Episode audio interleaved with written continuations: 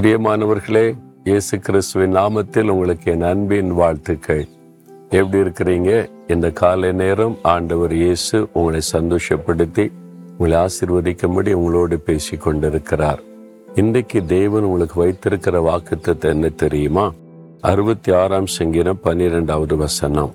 இதுல ஒரு அற்புதமான தேவனுடைய வழி நடத்துதல் தேவன் நடத்தி வந்த பாதையை நினைத்து நன்றி சொல்லுகிற ஒரு அற்புதமான வார்த்தை.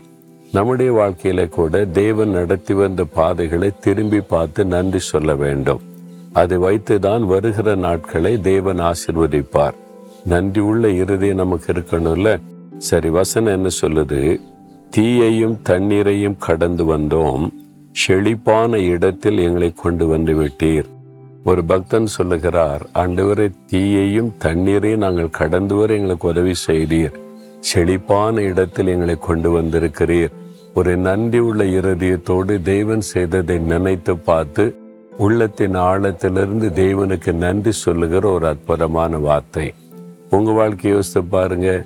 நீங்கள் தீய கடந்து வந்திருக்கிறீங்கல்ல? ஐயோ நான் எங்கள் நெருப்புகளை இறங்கினேன் அப்படி சொல்கிறீங்களா தீயை போன்ற போராட்டங்கள் பிரச்சனைகள் உபத்திரவங்கள் சோதனைகள். அதை கடந்து வர தேவன் கிருபை கொடுத்தாருல்ல? அந்த நெருப்பில் அழிந்து விடாதபடி பாதுகாத்தாருல்ல? ஷாத்ராக் மெய்ஷாக் ஆபேத் நேகோ ஆண்டவருக்கு சாட்சியாய் நின்றதனால ஒரு பெரிய சோதனை வந்தது. அவர்களை எரிகிற அக்கனி சூளையிலே போட வேண்டும் என்று ராஜா கட்டளையிட்டு விட்டார். அந்த நெருப்புக்கு பக்கத்துல போனாலே ஆட்களை கொன்று விடும் இவங்க கையும் காலையும் கட்டி அந்த நெருப்புக்குள்ளே போட போன போது அதை கொண்டு போனவர்கள் நெருப்பின் ஜுவாலையில கருகி செத்து போயிட்டாங்க. அவ்வளவு பயங்கரமான ஒரு நெருப்பு அந்த சூளை.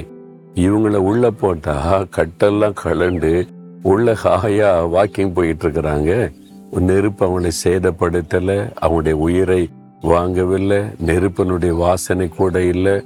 நான்காவது ஆளாக ஆண்டவர் அவளோடு கூட உலாவினார். உயிரோடு கூட வெளியே வந்தாங்க.